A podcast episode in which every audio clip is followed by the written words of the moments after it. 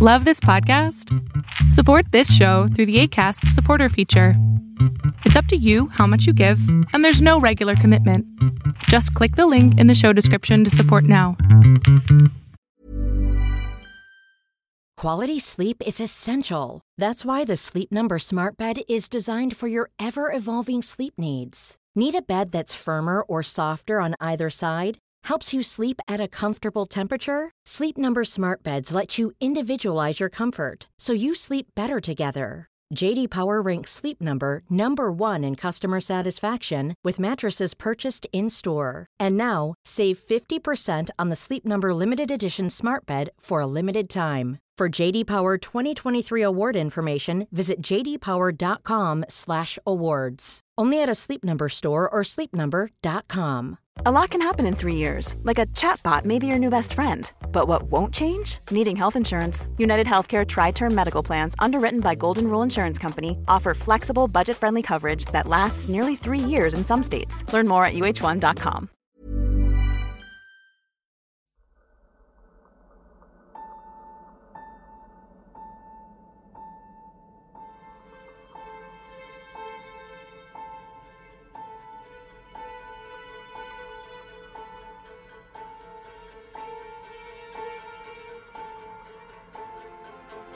From the blackest corners of your mind, they call, pulling you deep into shadow, twisting your senses, keeping you from sleep.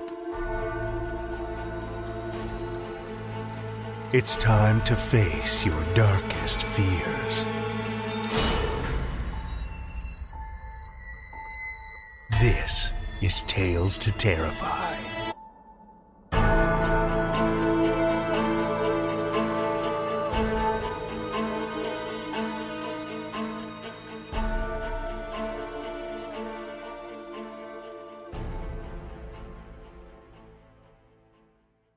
Good evening, children of the night, and welcome.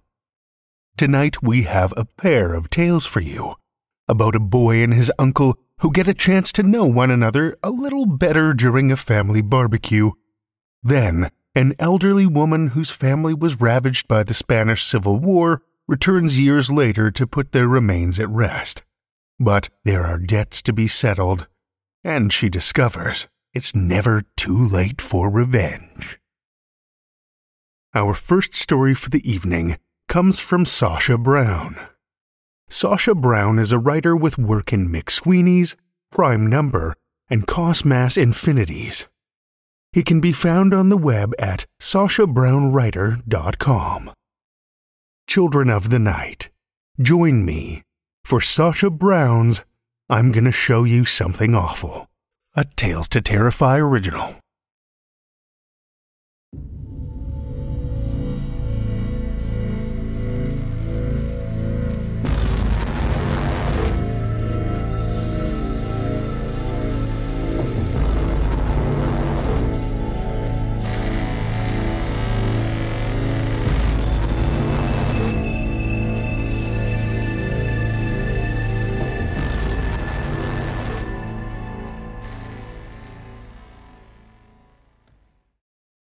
I'm gonna show you something awful, said Max.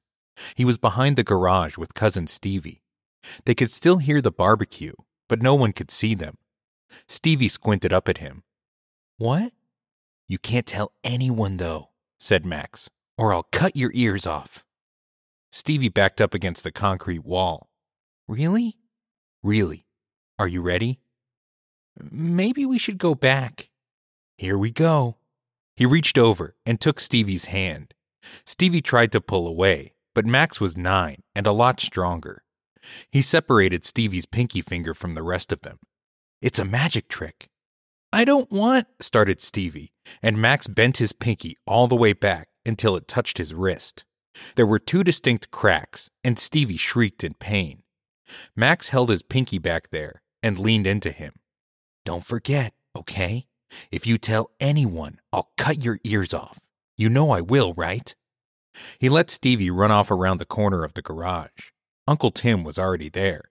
Stevie fell, Max yelled, fixing his face into an alarmed look. Uncle Tim swept Stevie up and ran off, depositing him on the patio. Adults bustled around them. Beers were hastily set down. Burgers hissed on the grill, and the lobster pot rumbled over its jet burner, forgotten. Calls were made, and Stevie fussed over. But things calmed down pretty quick. Accidents happen. It was just a finger. Grandma went to the hospital with Stevie. Everyone else went back to the party. Max was hunched in a lawn chair a little ways away from everyone, under the big oak tree, watching everything. He had his hands clasped around his ankles and his face framed between his knees. He looked worried. Uncle Tim saw him and came over, his big soft frame smushing into a lawn chair next to him. He had to adjust his fanny pack around the front so he could fit in. "Hey, buddy," said Uncle Tim. Max sniffled. "Is he going to be okay?" "He'll be fine. Kids are so resilient." "I'm glad. It looked really scary." "I bet it did." Uncle Tim patted Max on the knee, but after a few pats, he just left it there. Max wasn't sure what to do, so he stayed motionless too. Both of them were silent, looking out at the party. Uncle Tim's hand felt heavy and moist on Max's knee. No one was paying attention to the two of them, off under the tree. After a while, Uncle Tim said, "Did it feel good to do it?" Max didn't even twitch. "I didn't do it, Uncle Tim. Stevie fell." Uncle Tim gave a wry little smile. "I saw Stevie's eyes when he looked back at you, Max. He sure was scared of you." Max hunched his shoulders and looked down at the grass, away from Uncle Tim. "It's okay," said Uncle Tim. "Sometimes we just want to feel powerful, don't we?" "It was an accident," mumbled Max, twitching. Uncle Tim's thumb was rubbing in little circles on his knee. It made his kneecap move a little bit. Uncle Tim shrugged. "You don't have to say it. It's okay to have secrets. Do you want to hear a secret of mine?" Max leaned away from him as much as he could in the lawn chair. "It feels good to me, too," said Uncle Tim, "when I hurt people." Max's eyes widened for only a moment. He kept looking down. "Oh, yeah," said Uncle Tim. "I have dug some holes in my life, boy howdy. Have you had to dig holes yet?" Max paused, and then gave an almost imperceptible shake of his head. "You will," said Uncle Tim. "I've known you since you were chasing the cat on your hands and knees.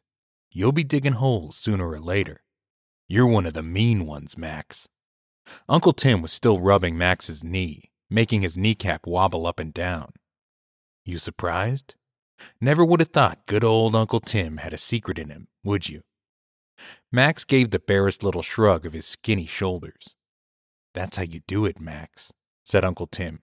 "You can't be a creepy little kid like—" He waved his free hand lazily at Max. "They'll come to you first. You have to be the last kid they come to. You understand?" Max shrugged again. "You get it. Do your parents know?" Max shook his head. "No, I wouldn't think so," said Uncle Tim. "They're both fucking idiots." Max let out a quick snort laugh at that. "It's good that they don't know," said Uncle Tim. "Keep it that way. Anyone who finds out is a risk. You never know when they're going to get ideas, start feeling noble. Then you have something new to deal with." They were quiet for a while more. Then Uncle Tim said, "Nice to be with someone who sees you, isn't it?" "I guess," said Max. "You have to be careful, though. People like us, the mean ones, we recognize each other, but that doesn't mean we're always on the same team. You get me?" Max didn't say anything to that. "Take you and me, for example," said Uncle Tim. "We're family, right? You might think that means we're on the same team, but we're not." He still had a hand on Max's knee, and now the other reached over. Max didn't even have time to move. Something glinted in Uncle Tim's hand, his wrist flicked, and a wound appeared on Max's calf. Not a big one, just a little gouge of his flesh. Max started to cringe away, but Uncle Tim hissed, "Don't move. Just sit there. Just take it. Don't even twitch." Max sat there. Blood seeped down his calf, into his sock. "Look at me," said Uncle Tim. Max looked at him. Uncle Tim raised his hand to his mouth and slipped the little chunk of Max's flesh into it. He stared into Max's eyes as he chewed on it. He kept his mouth open. Max could see the meat from his calf squishing between Uncle Tim's teeth. A little blood oozed out, staining his teeth, running down his gums. He chewed it a few more times and then swallowed. "That's how I do it," he said brightly. "I like to eat it. Do you like that?" Max shook his head. Uncle Tim shrugged. Eh, too bad.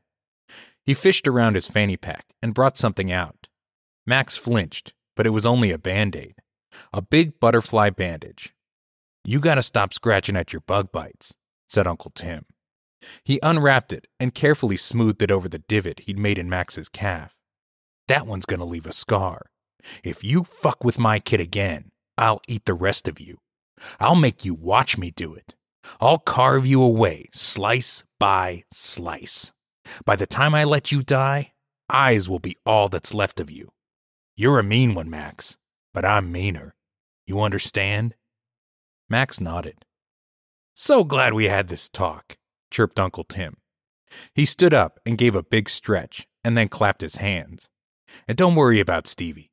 He'll be fine. Shall we rejoin the party?" Max nodded. They stood up together and started walking up to the patio. It was still a hectic scene up there. Grandpa had turned off the gas grill. He was removing burgers. Aunt Sadie was on the phone, checking in with Grandma at the hospital. The lobster pot was still going, bright red lobsters slowly somersaulting in the water. "Is it hard, Uncle Tim?" Max asked suddenly. Uncle Tim slowed, his face showing genuine pleasure, looking down at him. He gave an avuncular smile. They were still a few feet away from the patio. "Which part?" he asked. "Just having a family when you're one of the mean ones. You have to worry about little Stevie, and Aunt Sadie too." Uncle Tim's smile vanished. "I can take care of them." "I don't think I care about anyone at all," said Max. "I think I have less to worry about." They stepped onto the busy patio. When Aunt Sadie saw him, she froze, a sickening smile wavering on her face, but Max ran towards her, sniffling and looking sad. "I'm so sorry, Aunt Sadie," he cried out. Uncle Tim jerked instinctively towards him, as though to stop him, and Max stumbled into the lobster pot, knocking it off the jet burner and onto Aunt Sadie. Boiling water splashed all over her. A cloud of hissing steam went up, and she shrieked and fell. Most of it hit her from the waist down, turning her pants dark between her legs, soaking them with scalding water. Scarlet lobsters spilled dead-eyed into her lap and cracked onto the patio around her. She was scrabbling at her pants, gibbering. Uncle Tim tried to yank her jeans down, but they were tight and wet, and it took a minute. By that time, she was badly burned. Her thighs were a bright, panicked red. "Help!" he shouted. "Someone call an ambulance!" Max knelt down as well. He leaned into Uncle Tim's ear. "You're right, Uncle Tim," he whispered. "It feels good."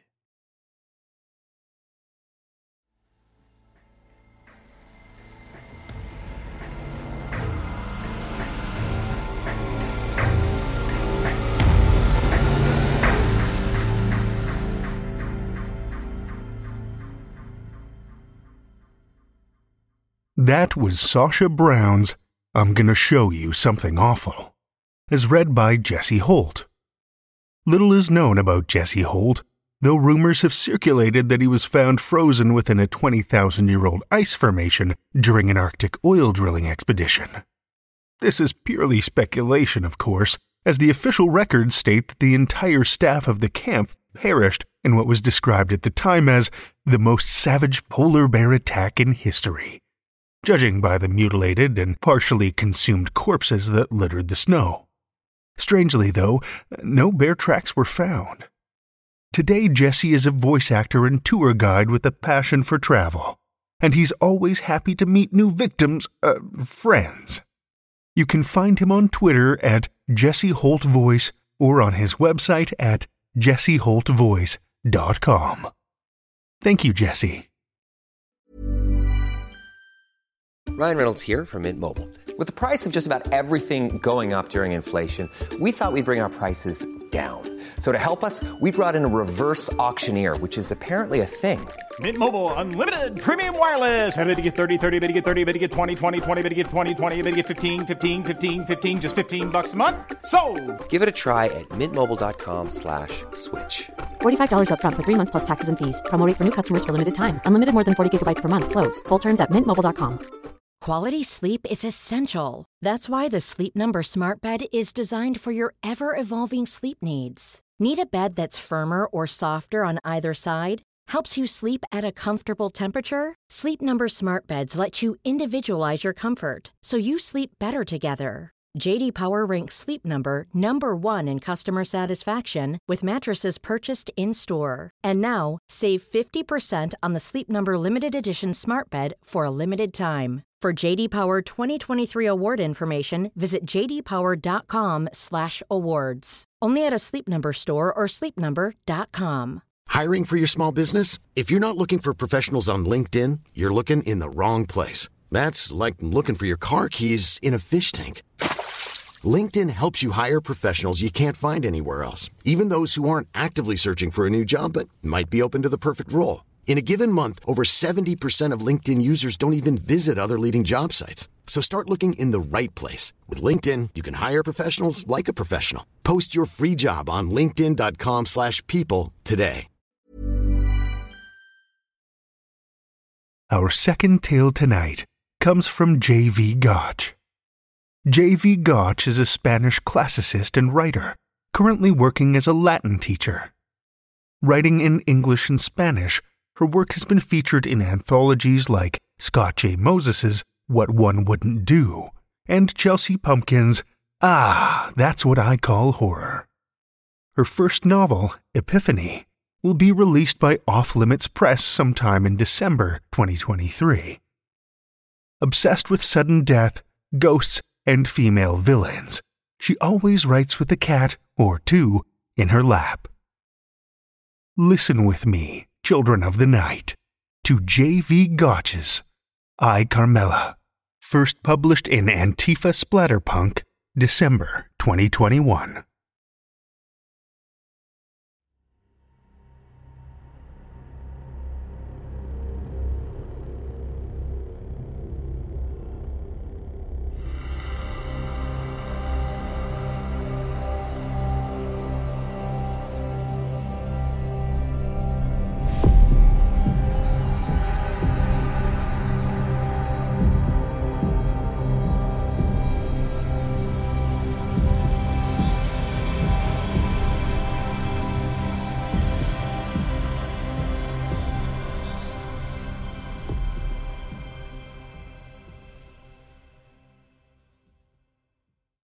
And when people ask, you just say a hog bit your finger, said Mother, while burying my little finger she had just cut off. Grandma had woken me up in the middle of the night, taking me out of bed to hide with her inside the carbonera. We sat in the small, dark room on top of a warm pile of coal, surrounded by the smell of earth and dampness. She held me tight, an eight-year-old frightened kid. The war had broken out two years before, in nineteen thirty-six. But to me, that word hardly meant anything. War implied that Mother had to work, because Father and my brother were gone. And also that some days there was no school. War was the adults' excuse for giving us less food. It had never involved grave danger. Fascists were no more real than the Nuberu and his storms, or the golden-haired Sanas of the lake, and Rojo was nothing more than the color of blood. But I would discover it was also a death sentence in the new world I was about to enter. Grandma covered my ears and pressed me against her chest. I couldn't open my eyes. I knew she was crying because her tears soaked my hair. My world curled around her muffled sighs, making me feel safe when I felt a strong tug dragging me out of our hiding place. Grandma protested, but Mother grabbed my arm, scratching my skin with her calluses. Her nails were blackened. She was dirty. A foul smell covered her skin. When I turned to glance at her, my heart stopped. Her head had been shaved carelessly. Dried blood stains and scabs proved the cruelty of the scissors. There was nothing left of the black hair I loved combing. Her clothes were ruined, her stockings full of holes, and her thighs scratched. I shut up and let her lead me away. She never told me what had happened that morning. Only after her death did I muster the courage to look in history books for the accounts of other women, all of them so similar that there was no doubt of the humiliations she endured. Whatever she suffered, it turned her into the woman who never spoke of the war again, who never read again, who never uttered the word freedom again, not even after the death of the dictator. The sun was rising when we left the house. "Watch where we are going, Carmela," she repeated over and over again without looking at me. She walked like an automaton, her voice as rough as her hands. This was to be her last act of rebellion, planting a seed that would take eighty years to sprout. We crossed the estates of some relatives, passed the cemetery wall, walked a few meters around it before she stopped. The white wall was dotted with red stains and holes. The earth under our feet was freshly turned. Not a breath of air was flowing. Time was suspended. Birds dared not sing. Horror was falling on that August morning, turning the sky to lead and blackening the field. Mother knelt on the cursed earth, gripping my wrist tightly. It hurt. She forced me to kneel beside her. "Your father and brother are buried beneath us," she said, without sugarcoating it, without preparing me for the blow. I wanted to free myself from her grip and run away. My heart thumping in my chest, tears running down my throat. I wanted to scream, but I could not. "They were shot by the fascist army, they and their comrades, your teacher and cousin Jose. They are all here together, nameless, without a tombstone, for they wish us to forget them. But I'm going to make sure at least you don't forget, that this morning and this site are engraved on your memory." "Mother, I... no," I tried to protest. Suddenly war was a knife piercing my chest. "Listen, Nina. Many years will have to pass before their names can be said out loud again. Today you may remember, and tomorrow. But someday you will grow up, you will have a family, problems of your own, and the fog of everyday life will engulf this day until it will be impossible for you to pinpoint the grave." "I promise I won't forget, Mother," I cried. At no time did I see the pruning shears. She must have kept them hidden in her apron. Mother was much stronger than I was. She had no trouble holding my open hand against the ground. She caught the little finger of my right hand between the cold metallic blades and squeezed, hard. She didn't hesitate for a second. After so many years helping Father with the slaughter, she knew well how to make the cut as clean as possible. My nerves took a few seconds to process it. My blood was already running over the dirt of the mass grave when I felt the lightning flash through my body, and before I could scream, Mother let go of the scissors and clamped her dirty hand over my mouth so tightly I couldn't breathe. "Feel the pain so you will never forget it. Years of darkness approach, but when the sun rises again, you will be able to walk here and point. You will say, 'Here are the honest, brave men who were killed for their beliefs, for us, for the future.' Then you'll get your finger back, and you can bury it with them, I hope on that day you will stop hating me for what I have just done.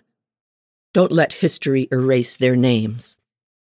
I baptized the grave with my tears and blood as Mother buried my finger under the same earth that covered the bodies of the seven shot anarchists, among whom were my father and brother, Mother's laughter, and her sweetness. Only now, eighty years later, walking without a doubt to the exact spot as if it were yesterday, I see that she did the best that she knew. Today is the day I will stop hating you, Mother. Today is the day those bones will be returned to their families and laid to rest with due respect. My granddaughter, Luisa, has driven me back to my hometown. Neither she nor my husband, may he rest in peace, nor any of my children ever knew the story of the pruning shears. Why Mother and I never hugged each other. Whenever someone asked me about my missing finger, I would tell them the story of the hog. No one asked any further. I have not told it either to the young people who are going to open the mass grave, despite the mayor's attempts to prevent it. So many years after that night in nineteen thirty-eight, so many years after the death of the dictator, they have won the town back, this time with votes, or so they say. He said we wanted to reopen old wounds. When wounds don't close properly, they fester. The volunteers have taken my word for it because some documents and testimonies point to the area around the cemetery as a possible site of the firing squad. If they find some small bones they cannot identify, I will tell them the story. "Here, Doña Carmela?" asks one of the men with a worn black t-shirt, a gray beard, and a black bandana. He has a device with which he is going to find out if there are indeed bones down there. They explain to me how it works, but I have long since stopped paying attention to the lengthy explanations of the world's new technologies. Does it do that? It's perfect. I trust it. I don't need to know more. "They're all right there, son," I reply, and for a second the voice I hear coming from my lips is the tinny voice of an eight-year-old girl. Luisa takes me back home while they start working. I can no longer stand the heat so well, and we can wait for the news in the orchard. They arrive as the sun begins to set. "It looks like you were right. We'll start digging tomorrow. Soon you will have your father and brother back, Doña Carmela. And thanks to you, everyone will have a tombstone. The mayor can't stop it," said the man with the gray beard. "Oh, that one. He doesn't want his surname stained. He knows damn well who held the rifles. Thank you, son." My eyes fill with tears of gratitude as I think of Mother. A feeling of forgiveness showers me like a summer storm. I can't sleep. It seems to be a side effect of aging. The doctors prescribe me pills, but I don't take them. After all, at almost ninety years old, I don't have that much time left, and there is still a lot of life I want to experience. If I have two or three years left, even ten to come, I don't want to spend half of them tucked up in bed sleeping. At least as long as I'm still feeling well. It's true, my body has rebelled against me. I get tired earlier. Walking is hard. I can't see without my glasses, but up here everything works just fine. The early hours of the morning when everyone is fast asleep are the best for reading. No one bothers me, and I can immerse myself completely in the world the author presents. But today, I don't pick up my book when I wake up at four in the morning. I look out the window at the full moon. The cool wind blows in as if it were autumn. Yesterday they told us they had found them, that we could see them today. I don't want to wait. I've been waiting eighty years, more than twenty-nine thousand days. I get dressed, trying not to wake my granddaughter. I hear her snoring across the hall. She's still young and doesn't need to scratch hours off her life. I walk barefoot. I grab the folding chair I had pulled out for this moment. I sit on it to put on my shoes, and I start at my own pace on the path to the cemetery with the folding chair under my arm and some quesadillas in case I get hungry. I shouldn't eat them because of my sugar problem, but a day is a day. The village sleeps. Crickets fill the night with music. A soft breeze caresses me. The smell of summer and the thought of finally fulfilling the mission Mother gave me make me smile when whispers and footsteps break the night's calm. They come from the cemetery. Boy, do these volunteers start digging early. As I get closer, from the tone of the voices, I realize they are not the diggers. They are nervous, in a hurry. Suddenly, two boys run past me. I can't get a good look at their faces. Another group of three starts running towards the village, but they see me and change their route. They drop buckets that sound like thunder and make me shudder. One last boy runs out from behind the cemetery wall, so fast he doesn't see me. When he looks up and meets my gaze, he is paralyzed. I would recognize the features of that face anywhere. They are as etched on my mind as the place where my mother cut my finger. He is the mayor's youngest son. He recognizes me too. I don't say anything. He's young, nervous. He has to do something to prove he's not scared shitless because an old lady caught him doing whatever it is he's doing. Roja! He yells at me and spits on the ground before changing direction and running off. I let out a sad laugh. What an offense to call me a communist, or a communist daughter as his family used to do. No use in explaining that my father was with the C N T, the anarchists, not the Communist Party. We are all the same to them. I keep walking, but now I'm stuck with a horrible doubt. What were they doing out here in the middle of the night? This boy's great-grandfather took the lives of all the men in that grave, and his father tried to keep the bodies from being recovered. What's the new blood doing hanging around the grave now? I manage not to scream as I turn the corner. My blood turns thick, black and sour like vinegar. The pit is open. The diggers had set up tents to protect the excavation. Tables on which to place the remains, arrange them, and then deliver them to their families. Now everything is smashed. The tables broken, the tent in tatters. Red paint falls like bloodstains from the wall of the cemetery. They tried to draw swastikas, but have not succeeded. They don't look right. They have also written praises to the dictator. Viva Franco! I peek into the grave with my heart in my mouth, beating and spreading vinegar all over my body. The finger my mother cut off hurts. Pain goes up my elbow and shoulder and down my spine. The bones of the men buried there are half sticking out of the ground, one on top of the other, covered in red paint. The whole pit, in the light of the full moon, glows with the color of the paint. Roja, as it must have glowed with blood eighty years ago. It was not enough to take their lives, to take their businesses, their land, their freedom. They did not have enough with forty years of rage and so many years of silence that now they send their puppies to take away their dignity as well.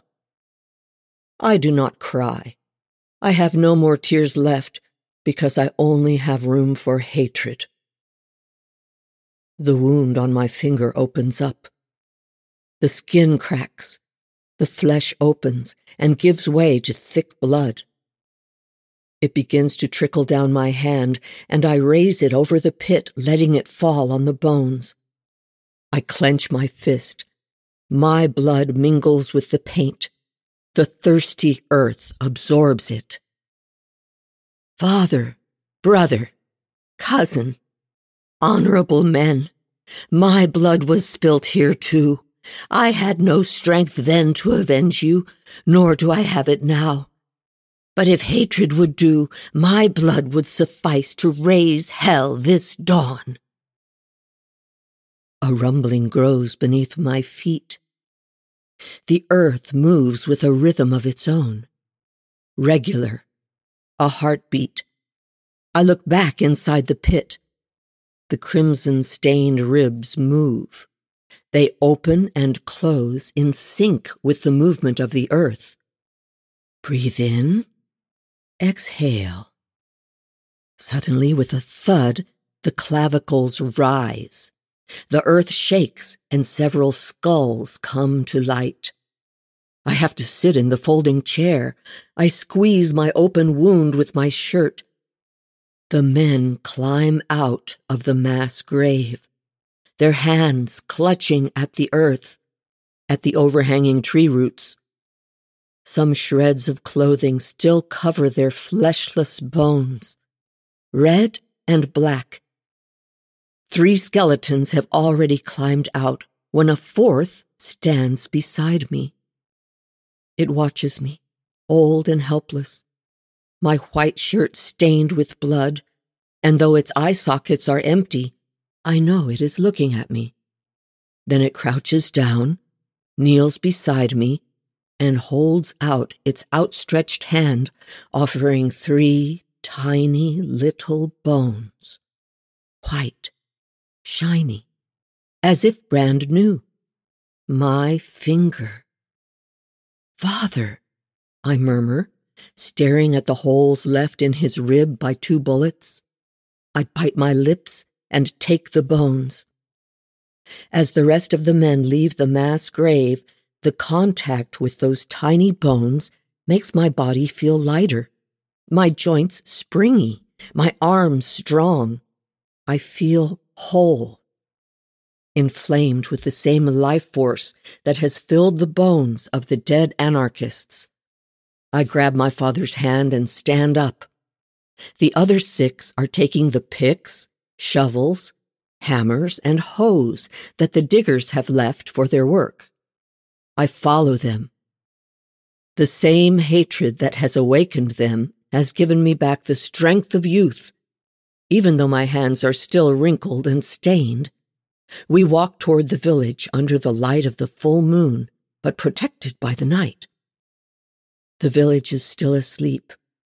When we reach the first houses, the skeletons take different streets. The decorations for the Quince de Agosto celebrations are up. The flowers on the windows, the big pole in the middle of the town hall square covered in garlands. The remains of my father and brother continue on their way to the mayor's house. I see my reflection in the glass of the butcher's shop. My back straight again, firm. My legs with varicose veins hold me tight. My white hair in a bun shines in the moonlight. At my back, two skeletons holding spikes. We reach the windows of the house. Glass shatters on the floor. We enter the house, and the coward youngest son is in the kitchen. Back from his misdeed, he was warming a glass of milk. After desecrating a mass grave, after trying to insult me, it's nothing to him because, in his mind, he's taken away our humanity. What wasn't going to cost him his sleep is now going to cost him his life. The first puncturing blow knocks the cup out of his red, paint-stained hands. The second one hits him squarely on his Spanish flag shirt, right on his chest. He wants to scream, but the blow has left him breathless. He coughs blood He falls to his knees, looking at me, pleading, terrified. My father's skeleton has gone upstairs. I hear a woman screaming. Someone tries to flee down the stairs holding a rifle. It is the eldest son, who is now a Guardia Civil in the village. He's been accused of misconduct with the female detainees. Apples never fall far from the tree in this small town of fascists and cowards. He sees his brother on the floor, a skeleton standing over him in the kitchen of his house. He stands mute and paralyzed. The hand holding the gun trembles, and before he has time to recover and shoot, I grab a butcher's knife from the counter and plunge it into his throat. He looks at me, his eyes wide open. I guess he never imagined a ninety-year-old woman was going to slice his throat. As I bury the knife deeper, the blood spatters on me. I push a little harder, slowly feeling the pressure of flesh, muscles, tendons. I keep sinking the knife in until I notice it has gone through to the other side. And then, with one sharp movement, I pull it to the left, tearing the flesh and covering myself with blood. It tastes metallic in my mouth. Down the stairs, my father's skeleton drags the half-dead mayor. He had not yet been born at the time of the firing squad. I served at his house as a maid when my mother could no longer feed me. One could fall into the error of thinking he was innocent. He was not when he laughed at me because of my missing finger, nor when he told me that my father and brother were rotting for being traitors, and that he wished they had killed me and my mother too, for the communist seeds have to be taken out like bad weeds. He was not innocent when he threw his middle son out of the house after he came out, nor is he when he beats his wife. A perfect fascist bastard. My brother drags the youngest son, the apprentice who spilled the paint on the pit. Eighty years have passed, and tonight all debts are collected at once. I grab the dead Guardia Civil by the hair and carry him out myself. The other skeletons approach the square, dragging half-alive, mutilated, or dead sons and grandsons of those who killed them. I am surprised the howling of the dying has not awakened the whole town. Time has stopped, and we have slipped into an anomaly. Only hell has offered us a chance for justice, and we have taken it. They tie the dead and dying bodies to the Quince de Agosto pole decorations. They hang upside down by the ankles. I slice the bellies of those who are still alive with the knife I used to open the Guardia Civil's neck. We grant them a slow, painful death. Their guts fall at my feet. They howl. They try to fight, but they bleed to death. Silence falls. Eight bodies are hanging in the town square. Trust me, I knew them all, and the world is a better place without each and every one of them. The skeletons, stained with paint and blood, make their way back to the cemetery. They walk with a firm step. This is the same route they must have taken that night. Afraid, tired of fighting, worried for their families.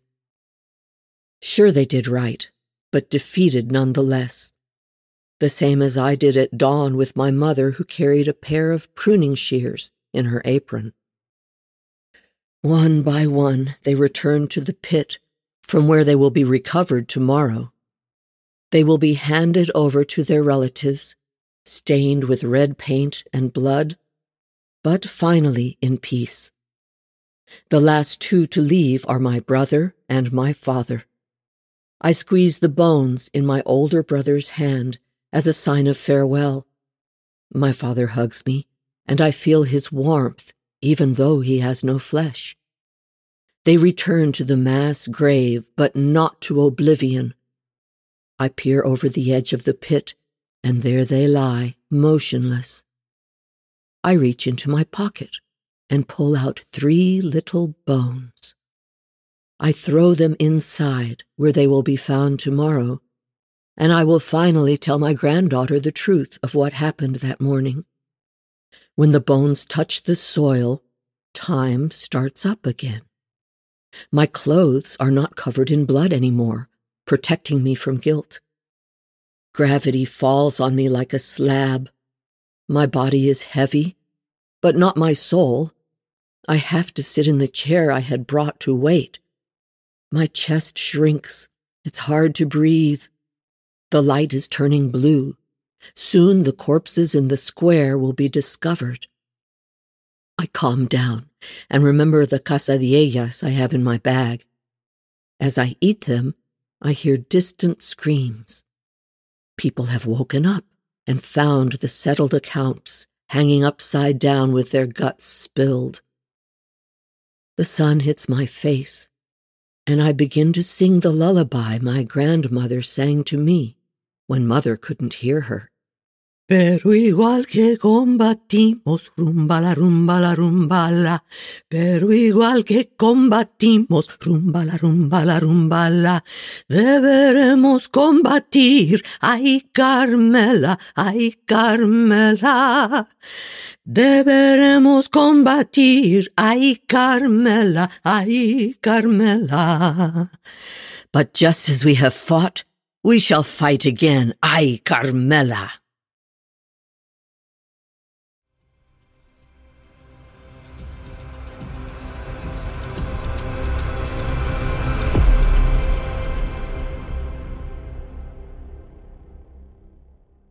That was J V. Gachs' Ay, Carmela, as read by Maurine McLean. Maurine McLean is an Austin musician plucking the bass with acoustic bands The Therapy Sisters and A Proper Cup of Coffee. She earns her keep in the courtroom interpreting real-life terrifying tales from Spanish to English. Thank you, Maurine.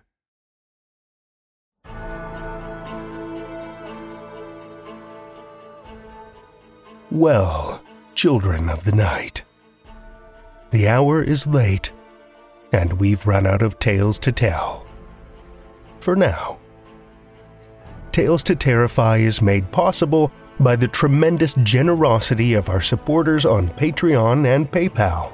Incredible fans like Lestle Baxter, Paul Belcher, Amanda Carrillo, Amanda Gottfried, and Orion D. Hegre, whose generous support helps keep the lights on and flickering ominously.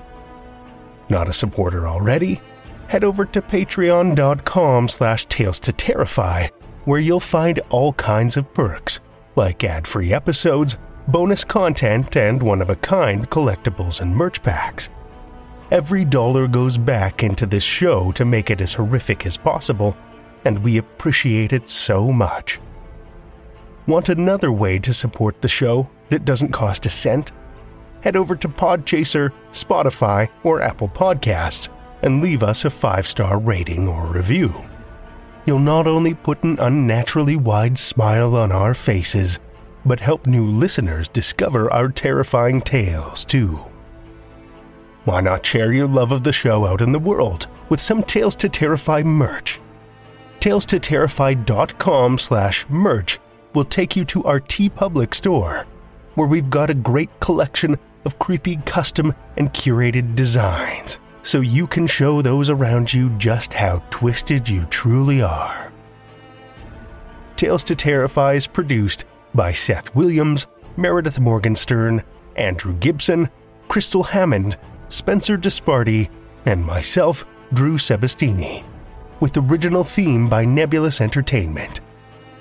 Tales to Terrify is distributed under a Creative Commons Attribution, Non-Commercial, No Derivatives license. Join us again next week as we wander the wasteland in search of more Tales to Terrify.